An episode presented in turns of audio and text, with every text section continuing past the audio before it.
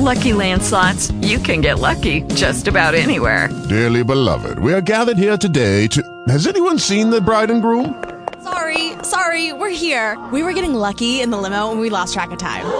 No, Lucky Land Casino, with cash prizes that add up quicker than a guest registry. In that case, I pronounce you lucky. Play for free at LuckyLandSlots.com. Daily bonuses are waiting. No purchase necessary. Void where prohibited by law. 18 plus. Terms and conditions apply. See website for details.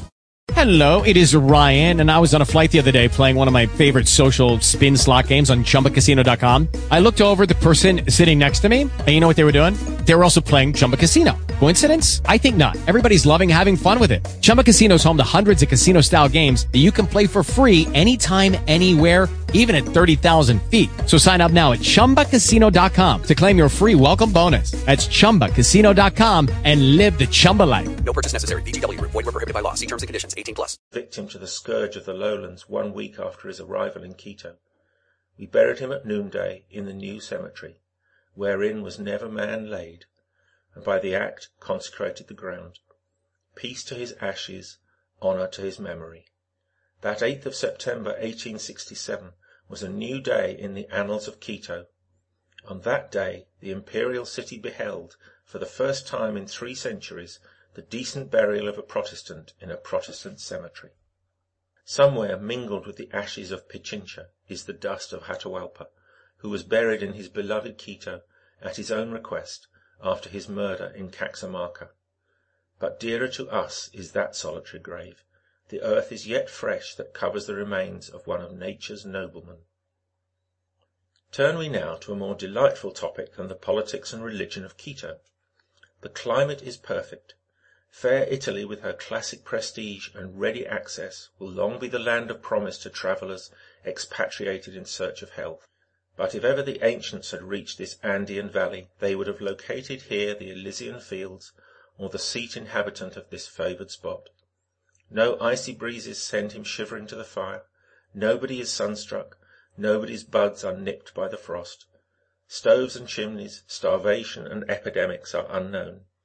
It is never either spring, summer, or autumn, but each day is a combination of all three.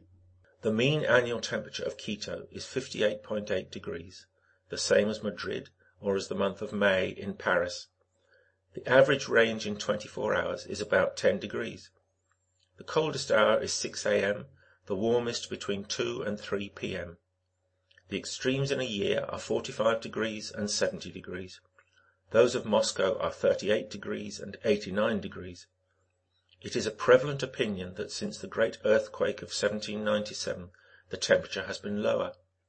It was suddenly reduced, says the Encyclopaedia Metropolitana, from 66 degrees or 68 degrees to 40 degrees or 45 degrees, a manifest error. The natives say that since the terremoto of 1859 the seasons have not commenced so regularly, nor are they so well defined. There are more rainy days in summer than before, and it remains to be seen whether the late convulsion has affected the climate. The mean diurnal variation of the barometer is only 0.084. So regular is the oscillation, as likewise the variations of the magnetic needle, that the hour may be known within fifteen minutes by the barometer or compass. Such is the clock-like order of nature under the equator, that even the rains, the most irregular of all meteorological phenomena in temperate zones, tell approximately the hour of the day. The winds, too, have an orderly march, the ebb and flow of an aerial ocean. No wonder watch tinkers cannot live where all the forces in nature keep time. Nobody talks about the weather. Conversation begins with benedictions or compliments. The greatest variations of the thermometer occur in autumn, and the greatest quantity of rain falls in April. While on the western side of the Andes, south of the equator, the dry season extends from June to January, on the eastern side of the Cordillera the seasons are reversed, the rain lasting from March to November. The climate of the Central Valley is modified by this opposition of seasons on either side of it, as also by the proximity of snowy peaks. Nine such peaks stand around Quito within a circle of thirty miles. The prevailing winds in summer are from the northeast; in the winter the southwest predominate. There are only three small drug stores in the great city of Quito. The serpent is used as the badge of apothecary art.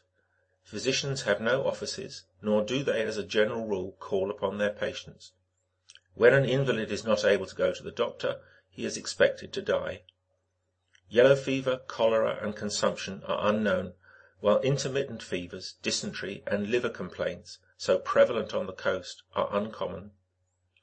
The ordinary diseases are catarrhal affections and typhoid fever. Cases of inflammation of the lungs are rare. More coughing may be heard during a Sunday service in a New England meeting house than in six months in Quito. The diseases to which the monks of St. Bernard are liable are pulmonary, and the greater number become asthmatic. Asthma is also common in Quito, while phthisis increases as we descend to the sea. Individuals are often seen with a handkerchief about the jaws or bits of plaster on the temples. These are afflicted with headache or toothache, resulting from a gratified passion for sweetmeats, common to all ages and classes. Digestive disorders are somewhat frequent, contrary to the theory in Europe, but they spring from improper food and sedentary habits. The cuisine of the country does not tempt the stomach to repletion, and the climate is decidedly peptic. So the typhoid fever of Quito is due to filth, poor diet, and want of ventilation. Corpulency, especially among the men, is astonishingly rare. According to Dr. Lombard, mountain districts favor the development of diseases of the heart, and contagious diseases are not arrested by the atmosphere of lofty regions. This is true in Quito. But while nervous diseases are rare in the inhabited highlands of Europe, in Quito they are common. Sleep is said to be more tranquil and refreshing, and the circulation more regular at high altitudes, but our experience does not sustain this. Goitre is quite common among the mountains. It is a sign of constitutional weakness, for the children of goitred parents are usually deaf and dumb, and the succeeding generation idiots. Boussingault thinks this is owing to the lack of atmospheric air in the water. But why is it nearly confined to the women?